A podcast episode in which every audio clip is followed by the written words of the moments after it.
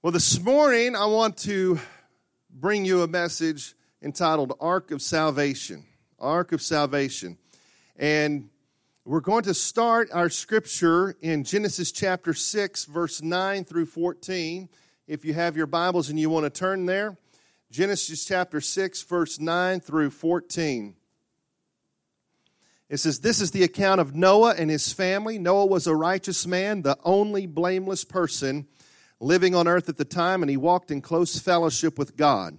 Noah was the father of three sons, Shem, Ham, and Japheth. Now God saw that the earth had become corrupt and was filled with violence. God observed all this corruption in the world, for everyone on earth was corrupt. So God said to Noah, I have decided to destroy all living creatures, for they have filled the earth with violence. Yes, I will wipe out all, uh, wipe them all out along with the earth. Build a large boat from cypress wood and waterproof it and tar it inside out, then construct decks and stalls throughout its interior. And then in verse 22, he says, Noah did everything exactly as God commanded him. Now, you've probably heard the story of the great flood not the great flood of 2019 in Arkansas, okay? I'm talking about the great flood. Uh, the great flood, there is, there's lots of evidence to show that there was a catastrophic flood on the whole earth. They have done lots of digging and lots of, lots of uh, digging to find, find out things, and uh, it, is, it is something that is easily, underst- uh, easily believed because of the technology that we have today. And the great flood trying to do three things at once here this morning. The great flood did occur. Now, what is the what is the importance of the great flood? What is the importance of what happened to Noah? Well, first off, he says that Noah and his family were the only people that God entrusted to build this ark. Noah and his family. Why? Because they because he was righteous. He was righteous. Today I look around in this world and I don't see a whole lot of righteousness going on. I see a lot of people out there that may go to church or may say that they're Christians or they may say that they know who, who God is, but there's not a lot of righteousness. This morning in our discipleship group, it was on who Jesus the Messiah. And I was talking to someone, another another uh, group leader yesterday, and, and the question was, how many people even know what the word Messiah means or who the Messiah is? How many people, if you said, Is Jesus Messiah, they may say yes because they heard a, a, song about it, or maybe they went to church one time and saw a, a play about it. But how many people really know and believe and understand who Jesus is as the Messiah? And I think that we would find out that many, many people, if we went on the street, you know, with people who call themselves Christians, they probably wouldn't understand who the Messiah was. They probably wouldn't understand it if we said, the Messiah, they probably wouldn't put Jesus even in the term because they'd be like, the Messiah. What is that? Why? Because we, I believe we're getting to a point in the world that we're starting to find less and less people who are righteous. Now, we know that our righteousness, the Bible says, is like filthy rags. We cannot be righteous enough. We know that there's only one way to be righteous, and that's through the blood of Jesus. That's the only way we can be made righteous. There was only one man who lived that was good that was righteous, and that was Jesus. He was the only one. But God looked down and he, he, he was fellowshipping. He says that he walked in close fellowship with God. He was fellowshipping with Noah. Noah was fellowshipping with God. We can have this personal relationship with the Almighty. If you look back to Adam and Eve in the garden, they had a personal one on one relationship with God Almighty. My grandmother, my dad's mom, my grandmother Levins, said to my mother one, one day, she said, It's you, and she's a Christian, but she didn't get this part of it. And she said to my mom, She says, You act like you have a friendship or a personal relationship. And she says, It is personal. I do have a personal relationship. And I'm not going to tell you how, you know, what kind of church she went to. I mean, she's a Christian. She believed in the Lord. She's going to heaven. But she didn't understand the concept of having a personal relationship. But even Noah back then, before Jesus, Noah had a personal relationship with God. One of the things that we don't understand in our day and age is before the great flood happened, uh, the people understood a lot more about spiritual things than we do today. The Bible says that we don't wrestle against flesh and blood, but we, we wrestle against spiritual, uh, spiritual forces out there. And, and I'm not going to go through all that. It'd take a whole long teaching, and we may be doing that on a Wednesday night coming up, teaching about that stuff because it, it is very deep. But the, the, the per, people that lived on the earth originally, they knew God. They knew there was a God. They had a, you, you, read through and you see that they talked to God a lot. People talked to God a lot back then. It wasn't a big deal. They didn't, I mean, you know, even after the flood, when Abraham, when you had Abraham, even Abraham, he would, uh, uh, he knew who God was. People knew who God was. God can speak to you.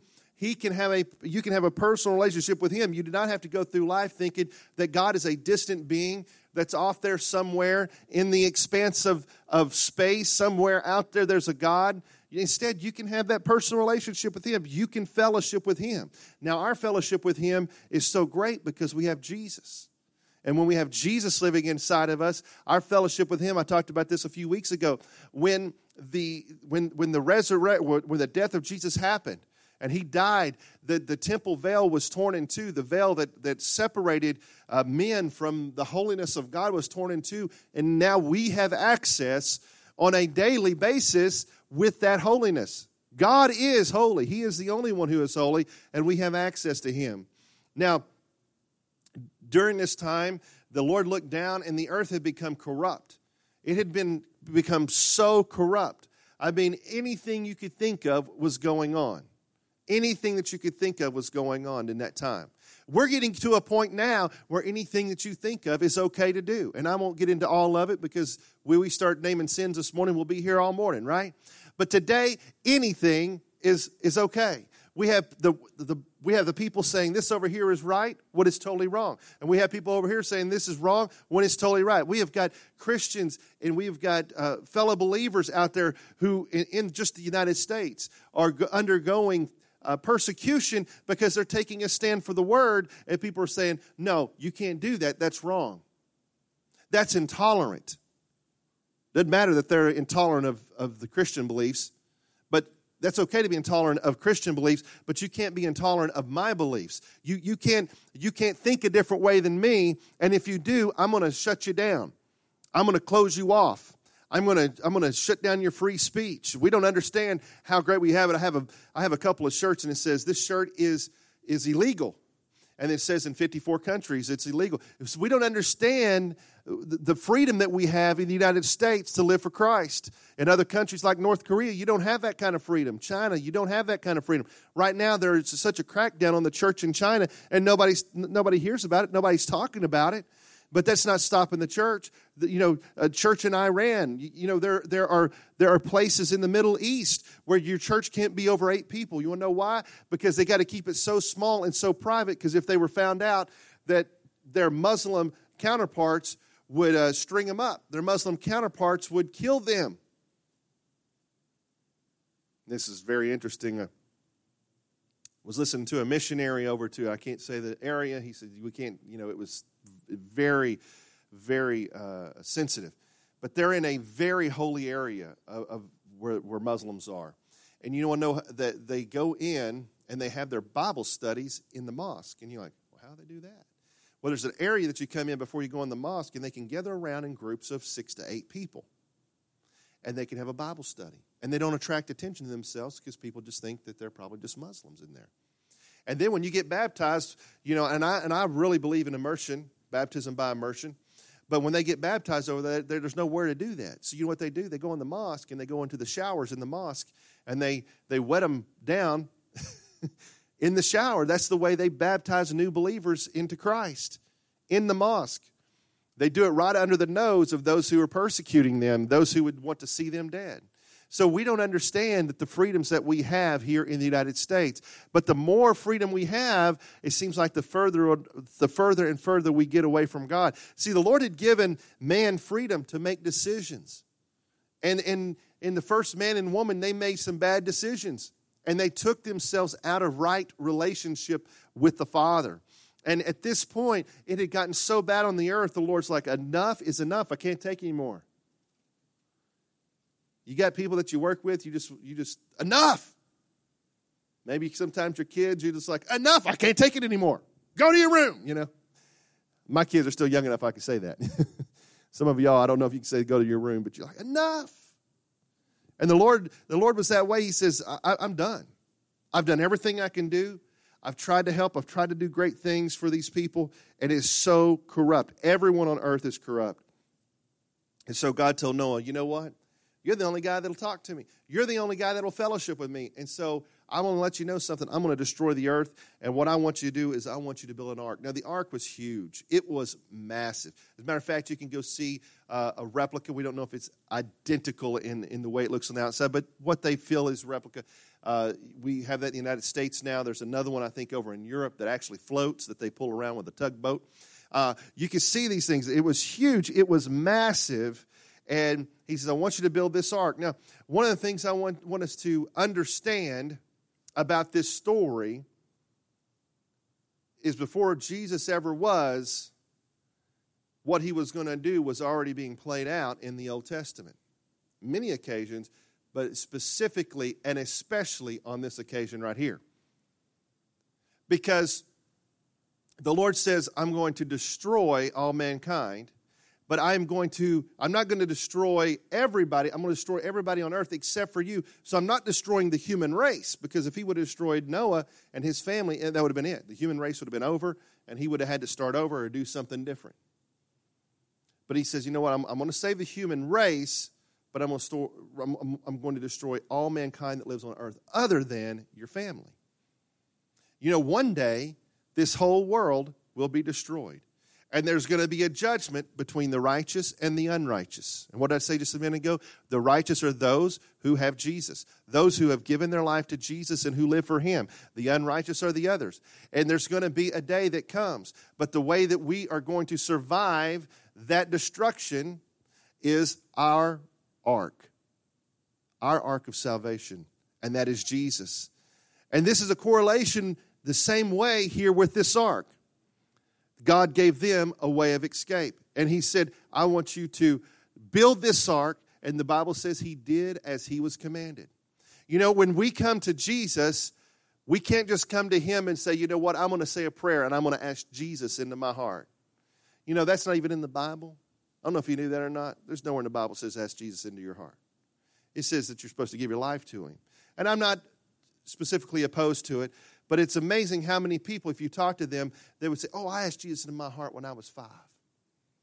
I asked Jesus in my heart when I was 10. What have you done for the Lord since? How have you lived for Him since? Are you in fellowship with Him? You see, Noah was in fellowship with, with God. You know, the, the disciples, the apostles were in fellowship with Jesus even after He left. You know, they were in fellowship with God. They talked to Him. They wanted to do what God wanted to, wanted to do. You know, when you say that you have a friend and you never talk to him for 10 years, how are they your friend? No, they're somebody that you know. They're an acquaintance of yours. I've got a guy who was a good friend of mine for a long time. And, and it, I think we could probably pick it right back up, but our, we went separate ways. Are we friends right now? Well, in, in, in the term of friends, yeah, you could say we're friends, but we're not really friends. I don't know what's going on in his life. I'm not, I'm not stalking his Facebook page. You know, I don't know what's going on in his life. Instead, I'm more of an acquaintance with him. I'm, he's somebody that I know. But is he a close friend? No. And the Bible says that, that Jesus is a friend that sticks closer than a brother, right? That's who he is. But if we're not in relationship with him, how can we call him friend? How can we call him friend if we don't stay in close relationship and fellowship with him? And the, the great thing is we have the opportunity to do that. But I see so many people, like I said, oh, I asked Jesus into my heart. I went to church. I went down the front and shook the, the preacher's hand, or however the way this church did. I was sprinkled when I was a baby. Yeah, but what does it have to do with you? What do you know about Jesus? What do you know about God? What do you know about the Father? Do you have a relationship? See, I contend that the church, uh, not the church, I contend that the people during Noah's time, they knew who God was, but they didn't have a relationship with Him. They were very spiritual back then, but they had no relationship with God. They had their lowercase g, gods. They had their self. They had their desires that they served, but they didn't serve God Almighty. As, and they became corrupt. They did differently. You know, people think that you have to have the Ten Commandments to know what's right and what's wrong. But the, but the thing is, it has been written on your heart from when you were born. That's what it is on your heart. You, you know that thing that when you go and you do something wrong and you know it's wrong, like the story I said, the guy said, Oh, I shouldn't curse because he cursed in front. I shouldn't curse. Well, why, why don't you think you should curse? Guy didn't go to church. Yeah, he, he hung around me. I never told people not to curse. He knew I didn't curse. But why did he know that there's something different? There's something that I shouldn't be doing. Why? Because the Lord has already written it on us when we have been born, He was the one who created us from the beginning. He created the DNA that is inside of all of us. He put the breath of life that is, we would not be breathing if it wasn't for Him. All right?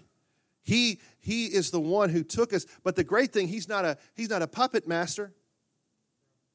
He didn't say, I'm to I'm gonna make you a puppet and you're to do what I say. Instead, He says, I want to create a, a race of people that will have the opportunity to make the decision whether or not they want to serve me. And I'm going to give them everything that they need.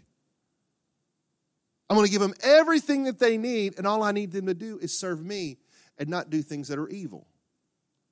But these people had chosen to do evil, and today we see people choosing to do evil. We have Christians choosing, or people who call themselves Christians, choosing to do evil in our day and age. They're not willing.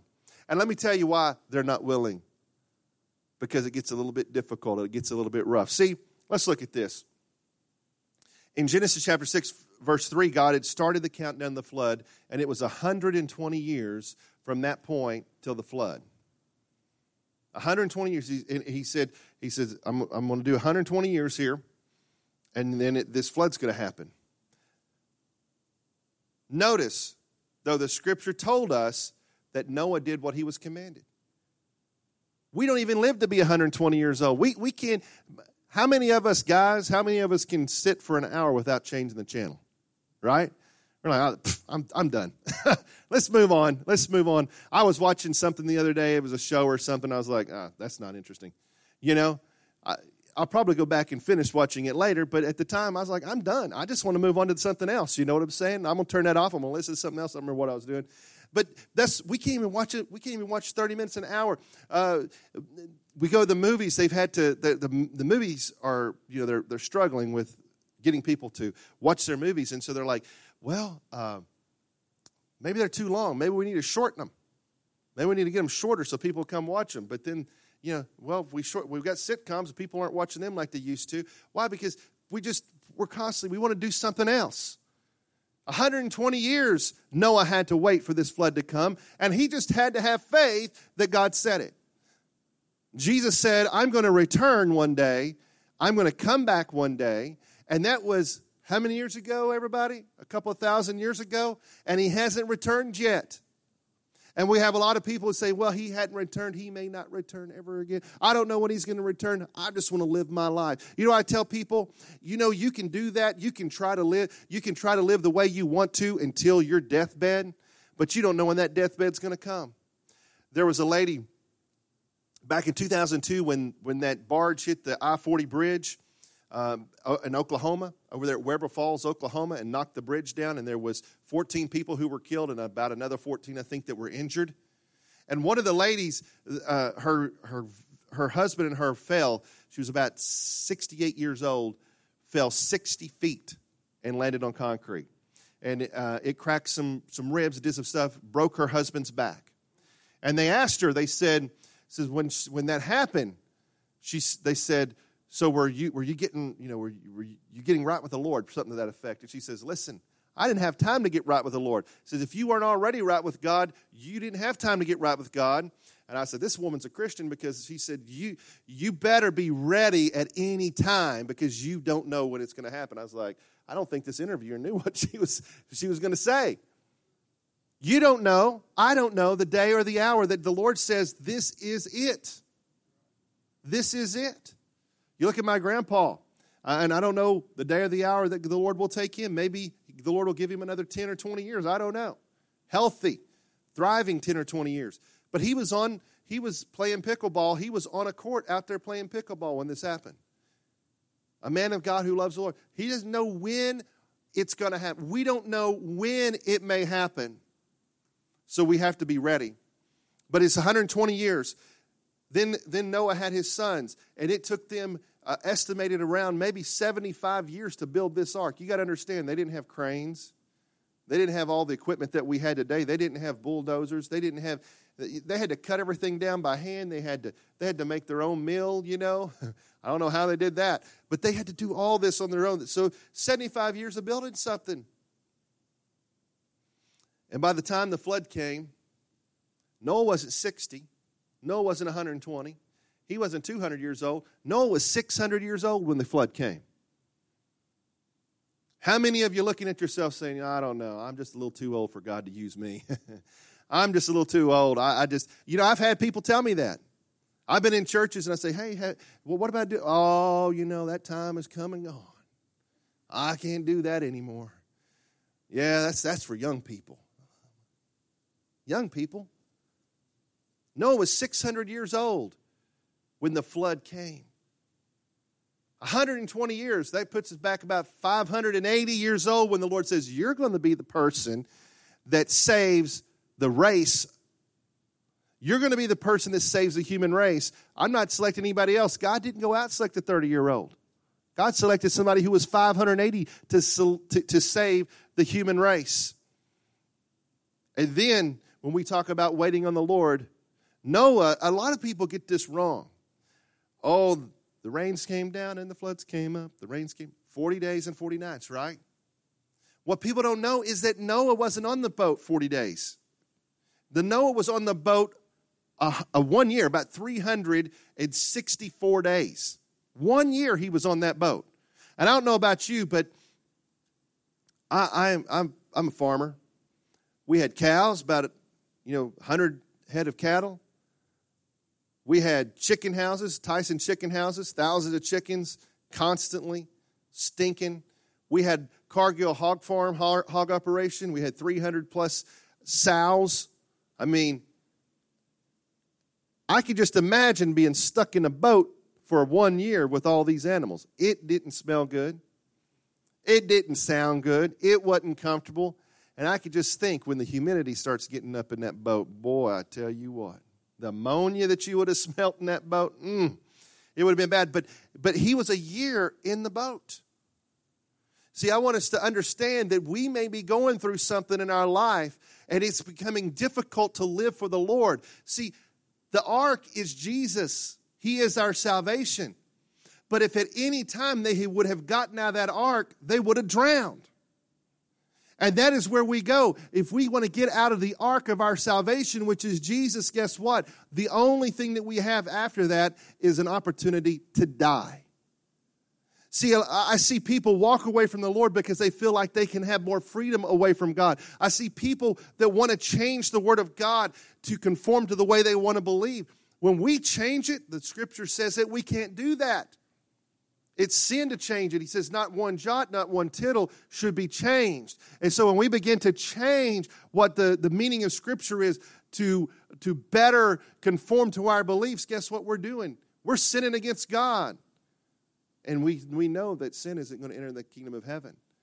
What are we doing then? We're not doing like Noah. What was Noah doing? Noah said, it said Noah did all that he was commanded to do.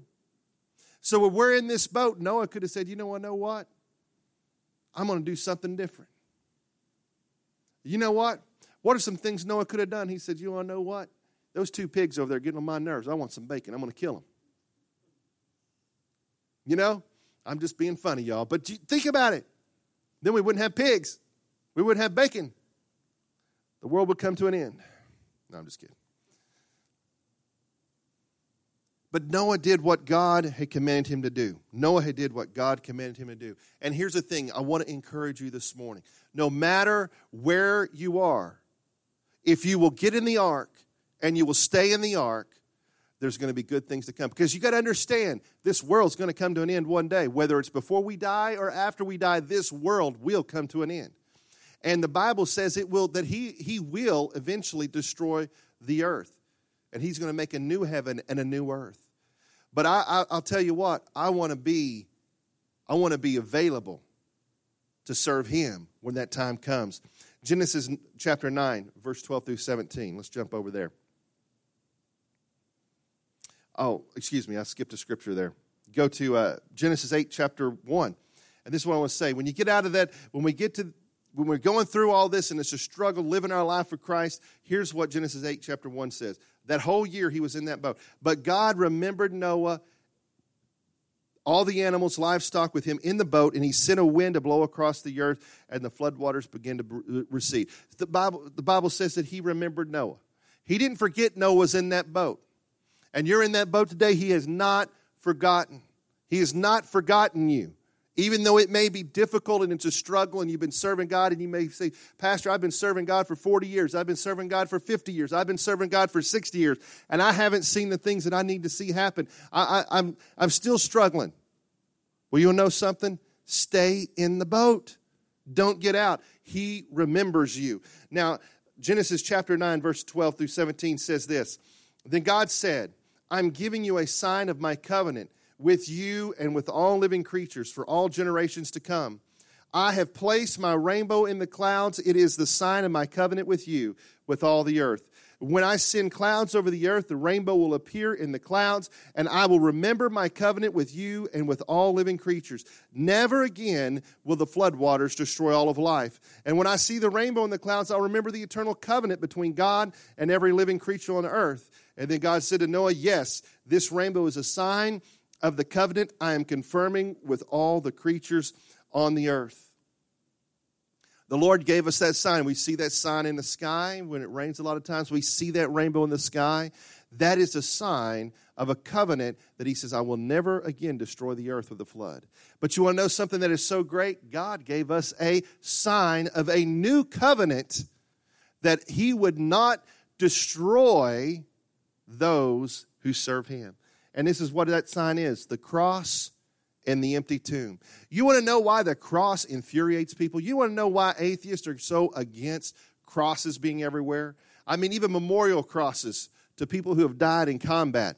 You want to know why they're against it? Because it is a sign of a new covenant. It is a sign that Jesus loved us so much that he died on a cross for our sins. And the empty tomb is the sealing of that covenant. Signed, sealed, and delivered, right? That new covenant that we are able to walk in when we have given our life to Christ and when we have stepped into his ark his ark of salvation. And so when we see a cross and we and we think of the empty tomb, uh, you know, especially around Easter, when we take communion, when we think of that, we need to understand that that is the covenant. And through that cross, we can overcome the world because Jesus says, I have overcome the world, and so therefore you have overcome the world. You go, see, this is what it is. You're in that, you're in the ark of salvation with the Lord, and you say, I'm struggling with this, that, and the other. But you can overcome. You can be encouraged this morning that you can overcome because Jesus overcome. And when Jesus lives in us, he has overcome the world. And the thing is, never again our covenant is never again are we cursed with death. You see, everybody thinks death means just dying. No, death, death is separation from God. True death is separation from God. No longer do we have to worry about that because death no longer can separate us from God. There was a time that it did separate us from God. And Jesus came, and even those that were that died before us were separated from God, even though they believed in God. They were they were went to a place called Abraham's bosom and then Jesus came, and his blood and the new covenant in him took that separation from God and allowed everyone who believed in him to come into the Holy of Holies, come into His kingdom, and to where His righteousness reigns. And they were able to come into there and no longer. See, 1 Corinthians 15, 55 through 57 says, O death, where is your victory? O death, where is your sting? For sin is the sting that results in death, and the law gives sin its power. But, he says, thank God he gives us victory over sin and death through our Lord Jesus Christ. So no longer does death, should death have a sting. No longer does it have victory because when we die, if we are serving the Lord, if we have put our faith in the ark of Jesus, the ark of our salvation, when we die, we no longer have to worry. No longer do we have to think about what's going to happen, but instead, death to us is victory. Because we live in Christ, and when we die, we gain eternal life with Him. And I understand. I understand that we want people to live as long as possible. We love people, right? I hope you love your spouse and you want them to live a long time, okay? So don't turn to your spouse and say, No, I want you to go. That wouldn't be good. We want to live as long as possible. We want them to live. Why do we work so hard to keep people alive? We want them to live. But the one thing that we don't understand in our human, our human nature is, makes it hard for us to understand is we have gained eternal life. We can rejoice. My mom said when we were traveling Wednesday, down to see my grandpa, a co-worker, said, I'm sorry about your dad, this, that, and the other. I hope he'll, he's doing better or he'll get better. And she says, Oh, he'll be better, either down here or up there, but he'll be better. See, that's a thing. That's a thing we can rejoice in. D- does my mom, does she want to see her dad gone? No, she's praying as we all are. Lord, restore his health, restore him bodily, mind, and spirit, restore him all the way. But we know whenever it's time for God to take us, that we have a place to go when we have put our trust and our faith in Him. And verse 58 there of that First Corinthians chapter 15 says, Therefore, my beloved brothers, be steadfast, unmovable, always abounding in the work of the Lord, knowing that your labor in the Lord is not in vain. And that's what I say to you this morning. You go, boy, the ark sometimes it stinks. The ark is it's a little cramped sometimes. Living this way, it just feels like I don't have the freedom. I don't have the abilities to do what a lot of other people do. Uh, I, there's people who won't be my friend. I feel like I'm lonely, and I'm. Let me tell you something. If you feel lonely, you need to be in this place because you know if nobody else is going to love on you, we're going to love on you. Christy and I are going to love on you. That's what this church is about. It's about having friendships that love Jesus and are there for you. And I don't care how big we get. I don't care if we run 30 or we run 3,000. That's the way this church will always be ran. That's the way it will always be pushed is that we love people when they come in here and we show them God's love and we show them friendship because we want to work together in the kingdom of God. It's not about, it's not about who sings on the platform. You get me? It's not about who sings up here, whether me or Chris Tomlin. I don't care. Chris Tomlin wants to be our worship leader, that's great, as long as he's willing to hang out with everybody else. You know what I'm saying? As long as he's willing to love everybody else. That's what I'm saying. We want to have that. And so I say, beloved, beloved, be steadfast, unmovable, always abounding in the work of the Lord, knowing that our labor is not in vain. And when you come in here and, or when you're doing a prayer walk with Connie, when you're coming in here in prayer, no matter how many people are here, no matter how many people are part of what God's called you to do, what do I want you to do? I want you to stay steadfast and say, you know, God, mm, some good times are coming. I told Christy it was last night. She was going to bed. I was, I was finishing up a couple of things for this morning. I said, man, great things are coming, honey. Great things are going to happen. And that's what I want you to say in your life when it comes to your life with the Lord. Great things are going to happen, and don't get weary in doing these good things. The thing is, is the Lord never forgot Noah. He never forgot him. And he hadn't forgotten you, even if sometimes you might feel getting that point that you feel like, man, I don't know, maybe God's forgotten. But he says, no, no, you're in that ark of salvation. You're in Jesus. I hadn't forgot about you. I know you're out there. Think about how big this world is. That as big as that ark was, it was a teeny tiny dot on that ocean of water. And God says, I didn't forget about you. I'm going to set you right where I need you to be. I'm going to set you down right where I need you to be. And then after it's all said and done, I'm giving you something to look at. We step in that cross, uh, into that ark, and we get to look at the cross. We get to look at the empty tomb and say, man, oh, great. I have victory. I have victory, and I'm, I'm going to be unmovable. I'm going to be unmovable. Let's pray. God,